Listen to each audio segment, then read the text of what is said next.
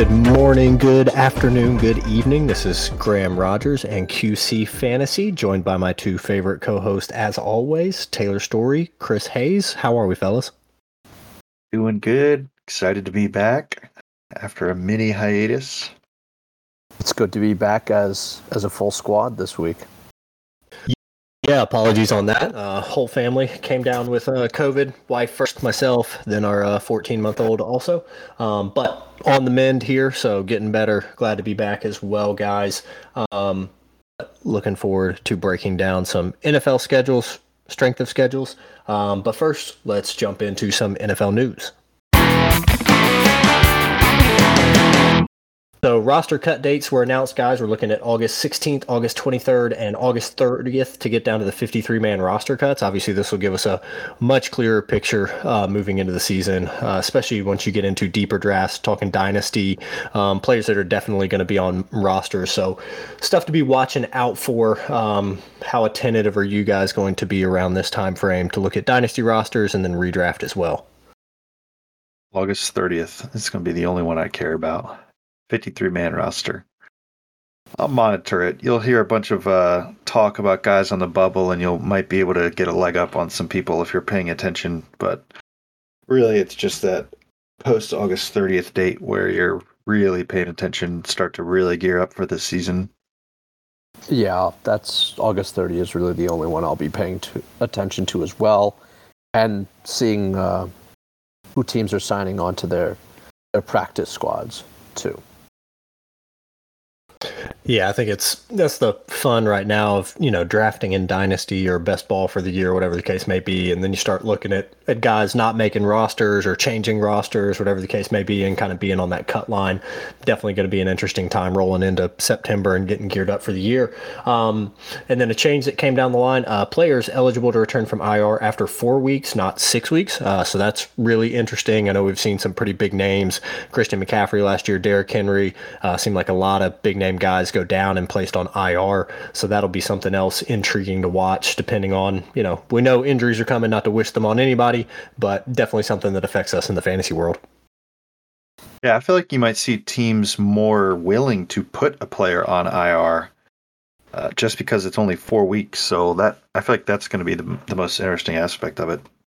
Yeah, one of the key guys I'll keep I'll probably keep an eye on is Chris Godwin. Um, yep. on that IR spot, you know, with that late late season ACL injury. So Godwin, Odell Beckham, if if he gets uh, if he gets signed, are, are two guys definitely to keep an eye on with that with that IR status. Yeah, yeah, because uh, you hear players starting the season on the pup list. That's still at six weeks. So if they want to. I'm pretty sure they can put them just on the normal IR, and then they can be back in four weeks instead of starting the season on the pup list. So, could be a few you know ways to cheat the system for NFL teams. Yeah, that's a good point. Seeing when guys may actually join the teams, whether it's week four, week six. Obviously, that can make a big difference. Um, also, kind of getting news out lately. Uh, sounds like charges against Jerry Jeudy are going to be dismissed. Um, so again, don't know everything that was involved, but as far as football goes, um, good, good sign for Jerry Jeudy as far as getting back on the field and everything. Um, then the other big news as far as players are concerned, uh, so David Njoku in Cleveland signing a big contract, four years, fifty-six million.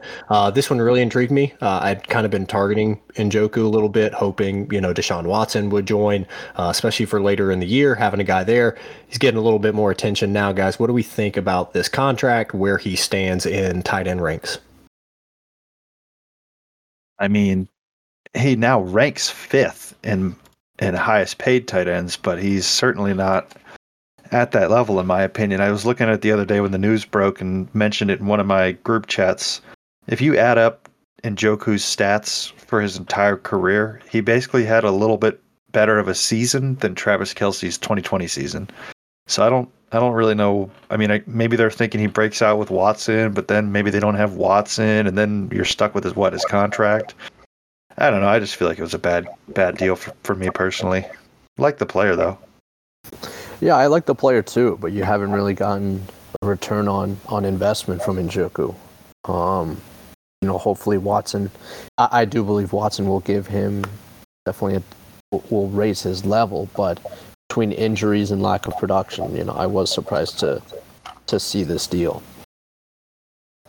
Yeah, it's it's really intriguing to me because so I've got him ranked right now as far as everything goes around 15 or so 14 15 and again he's kind of just in that purgatory of like let's say deshaun watson's ready for week one two three four whatever the case may be.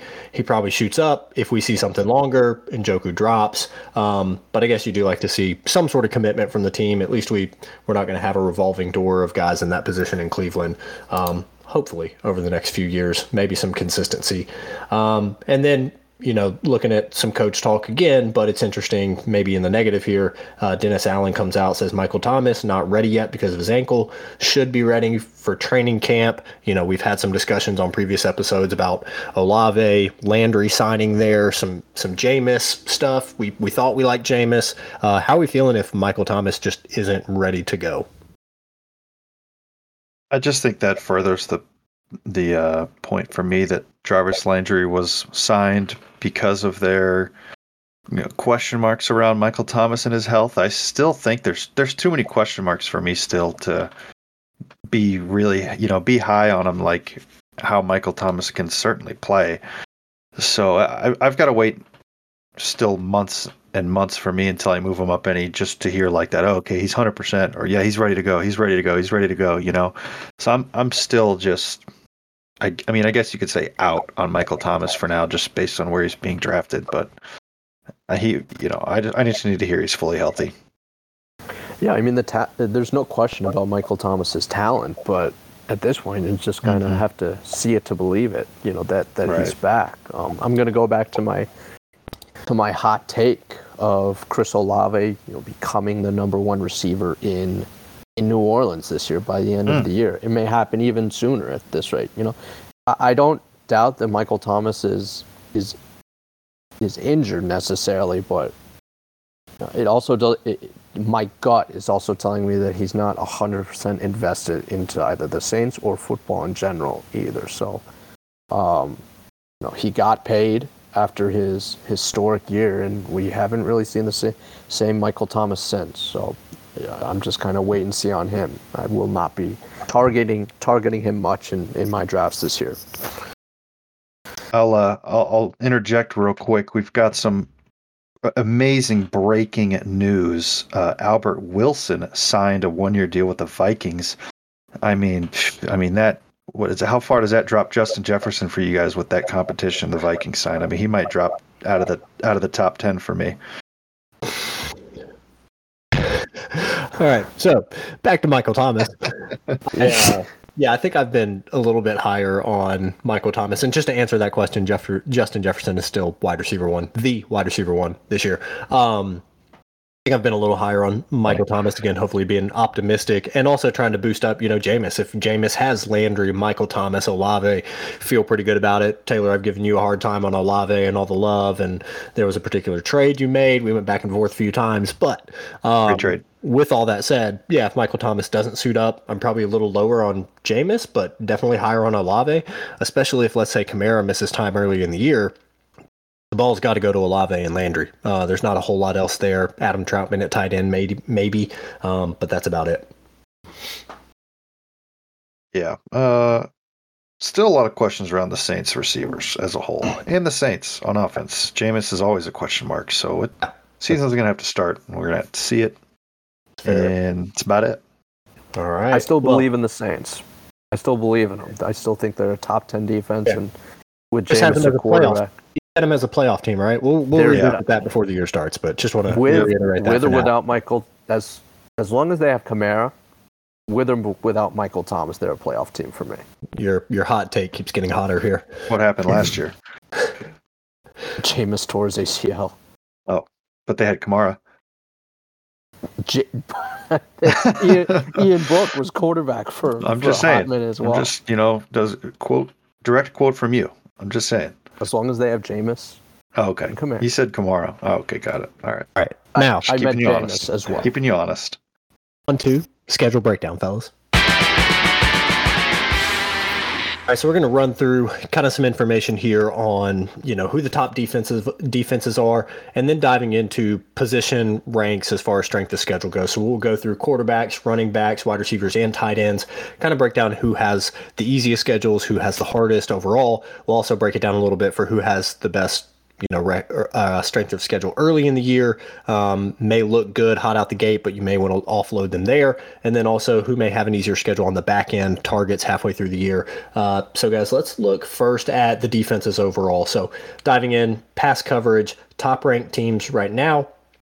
Looking at Packers, Saints, Bills, Miami Dolphins, Philly sitting at the top of the list for the strongest, um, and then Detroit, Seattle, Jacksonville, Chicago, and Washington as the worst pass coverage defenses. Um, what do we take out of this? Looking at kind of maybe how these teams will play. You know, how will this affect their own offenses if their defenses are really good, um, and then also maybe some of the teams in their division or on their schedule that we may want to pay attention to.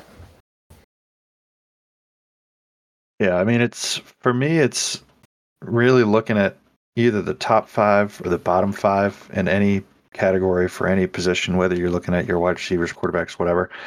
But it, mostly for pass coverage, if you've got if you're playing against a team and they've got a cornerback who's particularly good, you know, above average, and he travels, that's when I kind of want to look at some of the matchups. And if it's kind of like a mid tier guy, I mean, you're always going to start your studs, as they say, um, just for that potential that they always will have. But if you're looking at like your flex or maybe your second or third wide receiver or or anything like that, that's when I'll really start to look at, oh, okay, what other options do I maybe have? Like maybe you can find a guy on the waivers or you have a guy on your bench that's got a favorable matchup, and that might be the decider for me. So, I mean, we talked about it before the show, and I always love to bring up my Packers whenever I can, but Jaire Alexander's back, and every time he played a, a wide receiver, he he pretty much shut down their best wide receiver. So that's it's stuff like that that's something that you need to look at in uh in schedule wise. Yeah, it's definitely something you need to pay pay attention to, especially I mean, as Taylor said, you're gonna start your studs, you know, whether Justin Jefferson is playing Jaire Alexander or not, like you're gonna be you're gonna be starting him. But those mid level guys, you know, you have to pay attention to to the cornerbacks, Jaire Alexander, Jalen Ramsey, Jalen Ramsey, uh, Tre'Davious White when he gets healthy, uh, Marlon Humphrey. Um, and I think something else important, you know, a, a, team can have a very good pass coverage, but you have to pay attention to their pass rush as well, because it's tough to throw to right wide receivers if the quarterback is consistently under pressure as well. Yeah, and I think it's going to be really interesting to look at, and you know, we'll get down to some of these others, but we see some some repeats here. So like the Saints are going to be near the top in run defense. Uh, Packers as well are on that. Philly. Uh, do you guys look at this and say like, okay, well, maybe this means you know the Packers aren't going to be as in in many high scoring games, right? Like they've got a good defense. Um, maybe they won't have to throw the ball as much. Again, does that benefit Aaron Jones? I mean, do you guys get that deep into breaking some of this down? And then also looking at, like, let's say the pass coverage, you're looking at Buffalo and Miami, both in that AFC East. So then how does that change, if at all, how we look at, say, you know, a Mac Jones or a Zach Wilson going up against two of the top five, you know, basically four times throughout the year? Yeah, it's it's. I was gonna say you can even look at it on the other end as well. Like the first part of your kind of question is, um, Packers have a, are going to have a pretty solid defense all around. So there are certainly going to be games where maybe they're playing like a lesser team. Uh, I think they play the Jets, so it's like always fun to pick on the Jets. They're playing the Jets, right? A lot of points probably aren't going to be scored, and that could even be both sides of the ball. So maybe you say, okay, this is a good defense, and they're playing a bad offense the running game most likely will get a lot more looks than the passing game. Um, so you can use this projected strength of schedule both ways, and you can look at it uh, in both aspects as you as you brought up.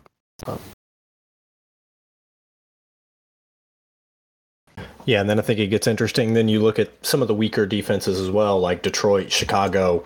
You know, you're talking about that same division, right? With the Packers of okay, maybe that's that's good news for uh, Kirk Cousins and the Vikings passing offense when they're not playing the Packers, um, and the same with Aaron Rodgers um, mm-hmm. and their offense. So it'll be interesting. But how about looking at run defense? I'll run through those real quick. Los Angeles Rams, the Saints, the Steelers, the Packers, Philly. Again, three of those kind of repeating for the past defenses uh, at the top. worst run defenses uh, Chicago, Atlanta, the Lions, Jaguars, and Houston, um, all at the bottom. And, you know, honestly, those teams at the bottom, probably teams that are going to get run against when they're down. Um, what do we think about these teams, the defenses, and also the repeat that we see there uh, from the pass coverage uh, teams with the Saints, Steelers, and Philly? I, I, will start with. Specifically the Jaguars and, and the Texans, I feel like we've been seeing this for years, whether it's Jonathan Taylor or Derrick Henry. And it's always the end of the year when the Titans or the Colts play Houston or Jacksonville, except for for last year, um, where Henry or, or Taylor they had these 200 yard, th- three touchdown games towards the end of the year because the teams are exhausted and their run D isn't good to begin with. So, um, definitely target, like you guys said before, targeting those those players in, in weaker weaker divisions. You know, the the Pack, Packers in the NFC uh, North and the Titans and the Colts in the in the AFC South. Um, you know, it is definitely an an effective strategy. Yeah, I mean, we see. I think the the main thing that I like to look at is is the run because those are most often the ones that kind of come to fruition like oh, okay this team was projected to be bad against the run. It actually happened. I think last year the lions were the worst at the run and maybe atlanta and it felt like every time a team played against the lions like they literally ended up dominating them on the ground like and, and that's kind of where it comes into play. Like if you've got that guy on your bench and they're playing the lions you might want to try and find a way to get them into your lineup. Like obviously you're not going to start them over your guys that have more potential and are better. But those the strength of schedule comes into play when you're when you have that deciding factor between those flex guys, bye week guys. You've got injured guys in your IR, and you need to pick someone up and play them. That that this is where the difference comes in and helps your decision making. And it looks like it's going to happen again this year. I mean, we've got a lot of good same run defenses are up at the top, and terrible run defenses are again there at the bottom. So might not change a lot this year. I mean, take a look at the teams that were like that are towards the bottom, you know, bottom of the stat sheet in, in these defensive uh, statistics. Like they're the worst teams in the league. So target it's it it's it's pretty simple. Like target players that are on good teams that play in bad divisions. yeah. Yeah, agreed, agreed. Um, so kind of playing into the pass coverage, looking at um, teams that you know pass rush uh, pressure the quarterbacks the most. So top teams, top five here. So we're looking at the Steelers, Rams, Packers, Raiders, and Bills, uh, and then looking down to the worst teams, talking about the Seahawks, the Falcons, the Jaguars, the Bears, and the Texans. Uh, so again, a lot of repeat here, but kind of like you guys said, reiterating, you know, find the find the guys on good offenses that are going to play bad defenses, um, and then you know it, it somewhat happens to work out that some of those teams also have bad offenses as well. But I guess my concern, especially with say daily fantasy or with uh, looking at best ball tournaments, like I, I want guys in games where they're going to be 70, 80 points scored, right? Like the Chiefs Bills playoff game, like that's that's all I want. Um, so it's interesting to look at some of those, and then as we go into the season, look at matchups and be like, okay, yes, this offense may play well, but will they be running the ball the entire second half because they're up 20 at halftime? Um, so that's going to be intriguing for me to watch. That I know is a little bit different than say the redraft or the dynasty viewpoint on things. Yeah, especially when you're kind of looking at like Chris, you know, mentioned the pass rush.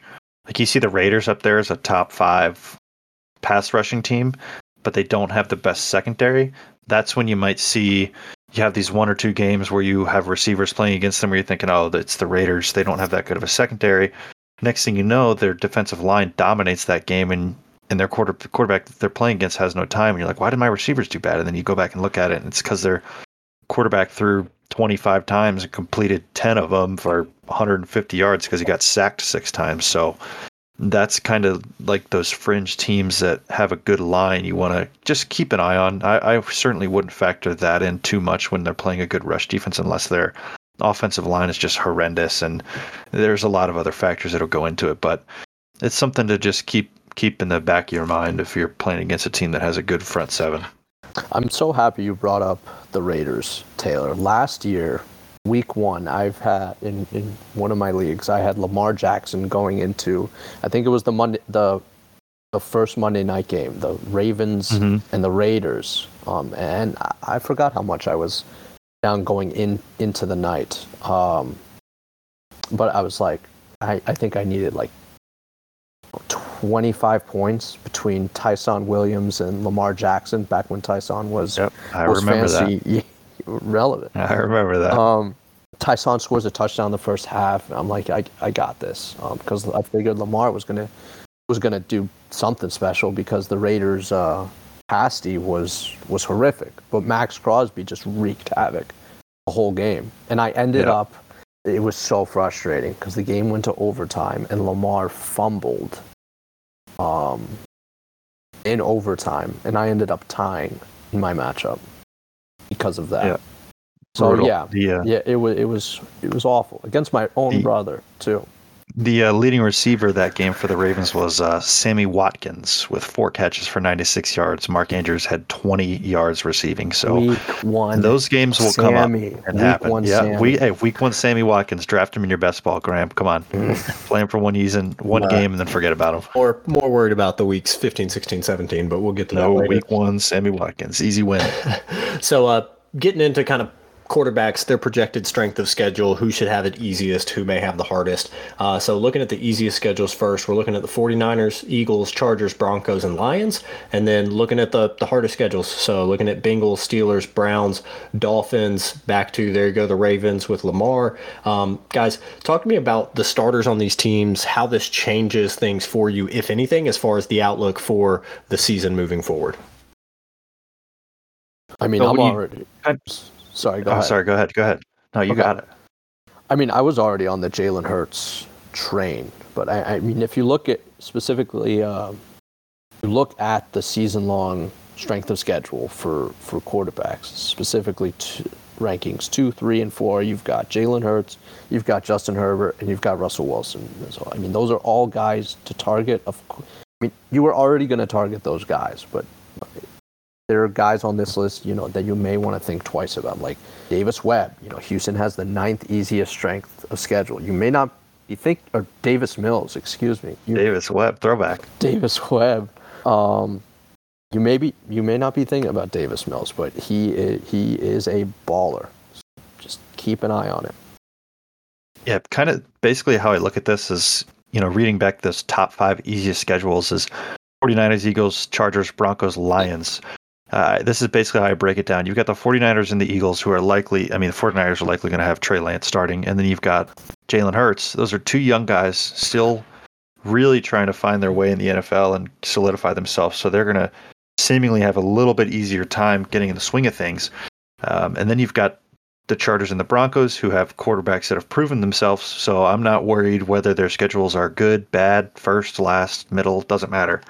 And then you have the Lions who are who have the fifth easiest quarterback schedule, and at the same time, I don't care. It's Jared Goff. Um, I'm not going to be like, oh, Jared Goff has a fifth easiest schedule. I'm going to move him up. Um, I, I, really just like to see like these those young guys. That's that's really my only takeaway from this is is those young guys. And then even on the other side, the worst schedules, uh, you've got Pickett and Tua fall under some of the worst schedules. And again, they're young, and I feel like that could it could hurt their development if they're playing tough defenses. You know, maybe they they have a on paper a greater chance of not developing as fast and could even hurt what they've got going on. So those are really the main things that I'm looking at uh, here in the schedules. Also, on the flip side, um, like just because a team has a tough uh, strength of schedule doesn't necessarily mean you're you're not drafting them. Like Tampa Bay has the yeah. 24th toughest or uh, was that the eighth toughest uh, strength of schedule for quarterbacks, but that doesn't mean you're not drafting Tom Brady. The Bills, right. the the the seventh toughest. I mean, of course you're drafting Josh Allen. So I mean, it, it can go both ways. But if you're are oh, if you if you are low on somebody and you see their schedule, you you you know you may think twice about it. Right. Yeah, I think that's where I sit with like Pickett and Tua or Trubisky and Tua, whatever we whatever we yeah. want to say there for uh, Pittsburgh. It's like, yeah, I was I wasn't super high on them. I know there's a lot of promise for Tua. A lot of people are high on him with the weapons they put around him, but um, you know, this just kind of puts a nail in a coffin there. Um, you know, still interested in Lamar, obviously, still interested in Burrow just yep. because of the offenses.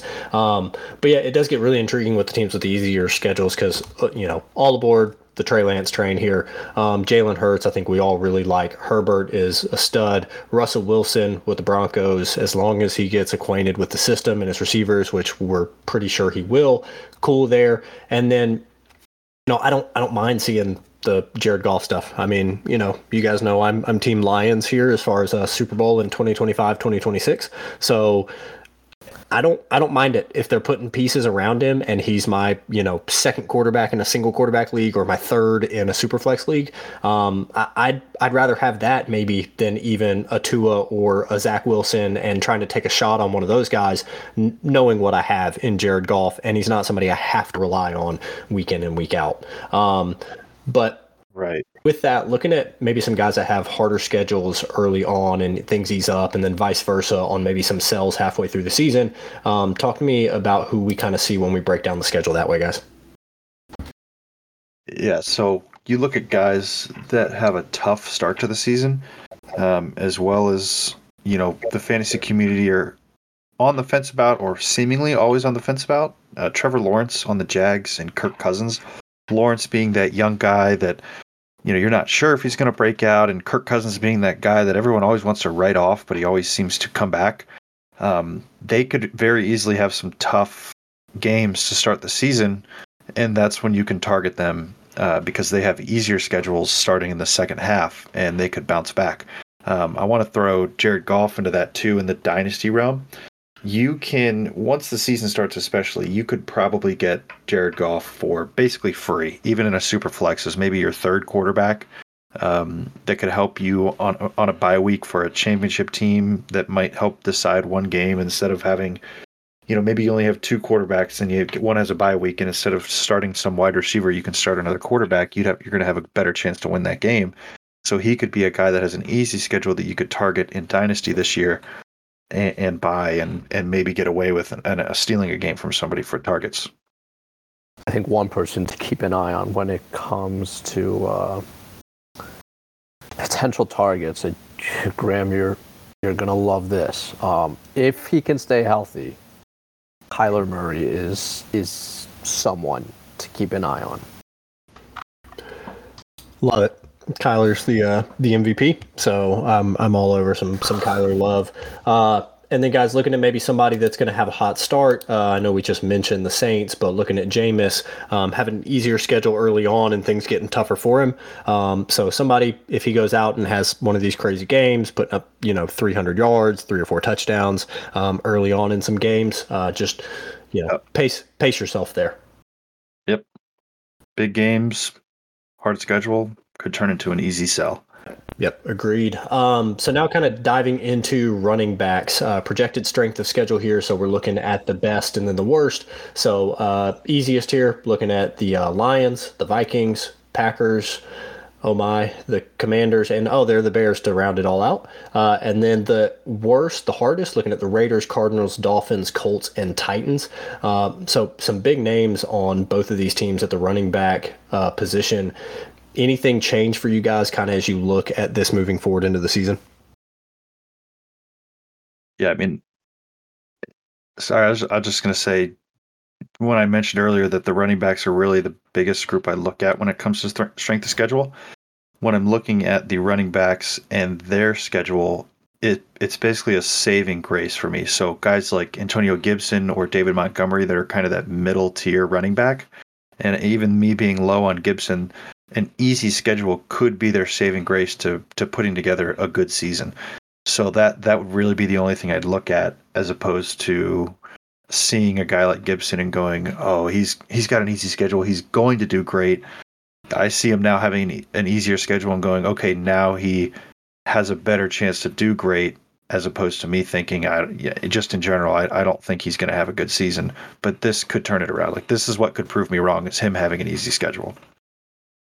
Yeah, I mean, having a good schedule as a running back is is obviously very important, especially if you're not necessarily a, a pass catching running back. Let's just take AJ Dillon as as an example. Like Aaron Jones, he is the primary pass catching back and not off offense. Not saying that AJ Dillon can't receive because I think I was about to say you had me googling stats. I know. Wanted but, to get it right. Um, Dillon, his hands are honestly underrated, but that that's besides the point right right now. Um, but just tying this whole thing together, like with the Packers, like they've got a great defense, and they're definitely they're probably going to emphasize the run a lot more with Dillon and Jones uh, because of their because of their receiving situation um, mm-hmm. as well. So just being aware of these of these small details can, can make a huge difference in in your league. Yeah, I think looking at, you know, I think we've all been kind of above consensus on Aaron Jones and AJ Dillon, honestly, as a package, uh, especially after Davante left. Uh, Dalvin Cook with the Vikings um, would be interesting to see that. You you guys know how big of a DeAndre Swift fan I am, so he's got an easier schedule. You know, I've the Washington piece is so hard, right? I think that whole team is just we want pieces to be good, but will they actually? Um, but stuff like this, you right. know, maybe if Gibson is just the guy, even if it is on a bad team, if he's going to get the volume, um, you know, I'm not as afraid of Gibson, especially with where his ADP is now, um, with everybody kind of being off of him. And then, like you said, Montgomery probably he might get the leg up on some of these guys on, you know, maybe some of these teams with the work with the harder schedules. So like you look at Josh Jacobs yeah, with the Raiders. Exactly. Um, it's interesting how to kind of weigh those. Now I still may fault default to Jacobs because he's on a better offense that's going to move the ball and score more, and he could have a James Conner like year next year as far as just touchdowns go, um, because they're going to be in the red zone with Waller, Davante, all the talent they have there. But guys, looking at the losers, who is affected the most here? Do we think? Think simply for me, I mentioned it to you guys before the show, but uh, reading them off again: Raiders, Cardinals, Dolphins, Colts, and Titans. I mean, you think Colts and Titans? It, I I don't even bat an eye at that. Jonathan Taylor and Derrick Henry, they're going to be fine. Doesn't matter. But the Raiders and the Cardinals with Josh Jacobs and James Conner, um, my my thinking is those guys have a career history of injuries. If they're playing tough de- defenses and getting beat up all the time, on paper they're going to have a an easier chance to get injured and then that could affect your team. I mean, you don't really want to project them to have more injuries and miss games because of it, but it's something to keep in mind after a couple weeks of them playing these rough and tough defenses, you know, maybe running the ball 20 times and getting stuff for 2 yards of carry each time. That takes a toll on the body and and with these guys seemingly injury prone bodies that that's what could take them out of games and out of lineups. Yeah, just brushing off of, on your point, you have a lot of uh, um, what's the word? Uh, injury injury prone running backs in the bottom fourth of the yeah. strength of schedule running back rankings. It's not just Jacobs and, and Conner. You know, Joe Mixon has struggled with injuries in career. We know Leonard Fournette missed the back end of the regular season last year. Nick Chubb is in there and Christian McCaffrey as well. All of those guys are in the bottom four, uh, bottom fourth in terms of toughest uh, schedules for running backs this year. So, yeah, it's a tough world out there. And you could you hit a couple of our you know potential sells here as far as having a an easier schedule early on, and then things maybe fading off. Uh, so looking at Nick Chubb and Najee Harris that start with some of the easier schedules, and it gets tougher down the line. Um, and then potential targets uh, as you move through the year, looking at Breece Hall and David Montgomery, looking at the Jets and the Bears, kind of how their schedule starts, um, and then and then gets a little bit easier for them, especially heading into playoff time. Um, could be interesting to watch in some of these. Uh, redraft leagues, you know, best ball, and then also targeting kind of DFS as well moving forward. Mm-hmm. Yeah, I'd say the I've actually quietly heard a, a narrative being pushed this offseason uh, is to sell Najee Harris just in general. Um, he's going to really have to keep up his production that he had last year, which is going to be very hard to do. I, for one, am. I mean, I'm a I'm a Harris truther. I think he still gets the pass catching work and the running volume, but the narrative of selling Harris because he's its production is going to go way down. I could, I mean, I could see it come into fruition, especially with that easy first half of the schedule and in redraft, he might be a guy that I'm looking to draft and then sell. I think my worry with Harris, I'm not super worried about his volume. He, he's going to get fed the, the rock. Um, but if Pickett replaces Trubisky, that's when I'll start to get worried because I think Trubisky is serviceable. Could be week one. Yeah, I don't. I don't think. I don't. I don't believe that just yet. Right. Okay. Um, I think Trubisky is the better is better for Harris right now, and I think he's better for that whole offense right now, especially considering the, the division they play in. Like they could, they really need a veteran guy to to start the year. If they put Pickett in and they're playing probably a revamped Baltimore team, a stronger Bengals team, he could take a beating. Um, and I don't know if the Steelers yep. necessarily want that to begin his career. And going back to Najee, I mean, I think my take last year was if I of the two top running backs, let's say top three, really between Javonte Williams, Najee, and ETN. I mean, honestly, in, in dynasty settings where I'm going to have these guys for a while, I was looking more at ETN and Javonte. Where if I needed somebody last year to put a team over the top in dynasty or in redraft leagues, it was it was really tar- targeting Najee because he was going to have the better year in the volume. Um, so that's interesting to be hearing that so early in a running back's career, but it's it's out there. Um, let's dive into wide receivers now and projected strength of schedule. So, looking at the easiest, the best schedules for wide receivers, looking again, Eagles, Broncos, 49ers, Chargers, and Colts having it the easiest. And then some of the worst or the hardest, looking at the Bengals, Steelers, Browns, Ravens, and Bucks. Um, again, guys, a lot of talent on some of these teams. Are, are we changing anything? Do we view it similar to the running backs where it's just kind of maybe shuffling guys up above each other here and there? Um, what are we thinking based on some of these lists? Well, well, I'm not. Sh- I'm not shuffling Ja'Marr Chase. I'm all in on him, regardless of of his schedule, unless if he's playing Jaire Alexander every every week. Um, but the, I mean, the trend is really just it, it continues for, for, positive vibes from from Philly between Hurts and AJ Brown and DeVonta Smith. That is an offense you want to invest invest in this year. Yeah, this was one that of all of these wide receivers, running backs, quarterbacks, schedules, this was one that kind of raised my eyebrows a little bit because you got Philly, Denver, 49ers, and the Colts even up here in the top five. Philly, young quarterback, young wide receiver, and a new wide receiver. Denver, new quarterback, young wide receivers that need to prove themselves. 49ers, young running, young quarterback, young wide receivers even, and then the same with the Colts, new quarterback, young wide receivers. I feel like these teams are going to have a better chance to get going and keep it going than other teams. So this was this was a, a set of of stats that is kind of like, oh, okay, okay. I might uh, I might raise my rankings a little bit once I kind of get a little closer to the season or throughout the season, just because I feel like they'll have an easier path to hit that breakout point. You know, especially with those young Denver wide receivers, which we've re- really yet to see. Yeah, it's definitely definitely intriguing. I mean, I'm I'm all I'm all in on Herbert and that offense. Um, you know, Mike Williams, yeah. Keenan Allen.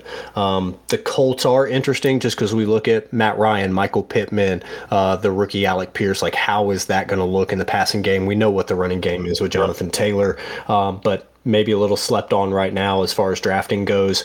Uh, like you said, 49ers and Philly, interesting with the younger quarterbacks. Uh, also, guys that use their legs a lot. Um, so, how do you balance kind of are they going to take targets and out of the equation because they're running more when they're pressured, but then they also have this weaker strength of schedule. Uh, so a lot of things to kind of balance there and look at. You know, I will say like Bengals, Bucks, not concerned about with the schedule. Um, Ravens, you know, I'm just it depends on which way they go, right? Are they going to unleash Lamar so that he can throw the ball more? Are they going to stick to what they've done best? And then I think there are always question marks right now around the Steelers and the Browns. Um, just some uncertainty at quarterback for both both teams. Um, so I think we see that reflected in value in drafts right now. But definitely, definitely interesting to see them also on this list of strength of schedule while also having quarterback questions. Yeah, it's like I mentioned at the start, especially if you're kind of streaming wide receivers, or maybe you have just one star and you, have got a couple guys that you flex or you pick up off the off the waivers. you have got to pay attention to the cornerback wide receiver matchups week in, week out. Um, that's going to win you weeks. Even if it wins you one or two weeks, that could be the difference because you picked a good matchup as opposed to just, oh, this is a good player on waivers. He had a good week last week. Let's pick him up. Let's play him. Next thing you know, he's coming up against a, a cornerback that's good and travels, and he gets two points, and you're screwed because you didn't pay attention to who they're playing that week as much as you should have. So that that's really what I'm looking at. Again, like I said, with the with the harder schedules, just look for those those good cornerback matchups that they're going to have. So now getting into maybe some potential targets, guys whose season starts off a little more difficult, gets a little bit easier. Guys looking at uh, Brandin Cooks, Christian Kirk, so you can kind of take that for all the Houston Texans, maybe um, along with the Jaguars. Even though I think Cooks is kind of going to be the guy with a young quarterback in Davis Mills, you may just want to take the alpha there, and then potential sells uh, teams that have easier schedules early on, um, and these are going to be some bigger names. So you're talking about Cooper Kupp. Uh, you look at Michael Thomas. We kind of talked with him a little bit already. Is he going to be be ready to start the year. Uh, and Tyler Lockett as well, who again talking about quarterback questions. Is it Geno Smith? Is it Drew Lock? Um, guys, talk to me kind of about some of these targets, maybe the teams and other guys on those rosters as well to think about. Yeah, sell, sell, sell. Uh, especially in Dynasty, these are three guys that, unless you are just absolutely competing and you're not getting any offers, these are three guys that you probably want off your roster this year. Um, and this being said, with their with their good start to the the schedule, you can hold off a little more until the season comes for a better a better deal. Sure, you can sell them now. Uh, it's always going to be at a discount when you're selling a veteran player in the offseason, but every day you move closer to the season, their value goes up. And then once you hit the season, is when it's either going to go down or go back up a little bit more and then go down. But those are those are three guys that I will be targeting to get off of all of my rosters just because of that early week. I would say my biz- my biggest sell um, in terms of receivers this year would be Mike Williams. Um, Chargers have an outstanding schedule to start their year, and things get very difficult as as the season as you get into your your fantasy playoff season. Um, I know Justin Herbert is is a stud, um, but Mike Williams is inconsistent. He is injury prone, um, and Keenan Allen is is going to be a lot is is really going to be the guy in those tougher in those tougher matchups. That's a guy I think Herbert's going to lean on quite a bit, as well as Austin Ekeler. So Mike Williams, someone to fade uh, as the season finishes up. Oh, Taylor probably knew that was going to get me fired up. Um, I Fade him, fading him preseason. I am, How about that? I am the yeah preseason too. I am the exact opposite. Um, so I think I think Mike Williams is is going to be the alpha in LA for the next couple years with uh, Justin Herbert, who is unbelievably talented and just ascending. Um, you know, I think Allen's going to get up there in age. I think the only reason we're not talking about Allen the way we're talking about Cooper Kupp, Michael Thomas, or Tyler Lockett is because he's tied to Justin Herbert, which is good reason. I'd put him, you know, potentially above those guys in the future. Not Cooper Kupp right now, but um, I'm all aboard with with Mike Williams. Um, I do think he's just athletic, talented, and when you've got a guy with that type of cannon. So um, the schedule thing will be interesting to, to watch because I'm I'm buying Michael Williams everywhere I can. Um, Taylor knows he traded a draft pick for Mike Williams so that he could take Chris Olave. So I have that in my back pocket that I'm expecting oh, yeah. Mike Williams to do more than Chris Olave for the future here. So I am biased. Uh, that was our Chris Olave conversation from earlier. Um, hey, I'm looking well into the future. Yeah, I'm, that team is old. I'm a, I'm I'm three years ish. You know, this year, next year, and the year after is, is my window I look at. Um, for wide receivers here, looking at tight ends, guys, strength of schedule. Um, tight ends that have the best, easiest schedule. We're looking at the Broncos, Chargers again, Bears, Commanders, Titans. Still got to get used to saying Commanders out loud. Um, and then the worst or the hardest. Again, some some common names here from some of the passing stuff. The Bengals, Ravens, Falcons, Browns, and Raiders. Um, so looking at those teams know, it's hard because with some of the easiest, again, we're talking about Bears, Commanders, Titans. Are we talking about really good offenses or not here? Um, and then same thing on the hardest Raiders, Ravens, Bengals. I think are offenses some people are excited about. So does this change anything? Are there big names here that we need to maybe take a second look at?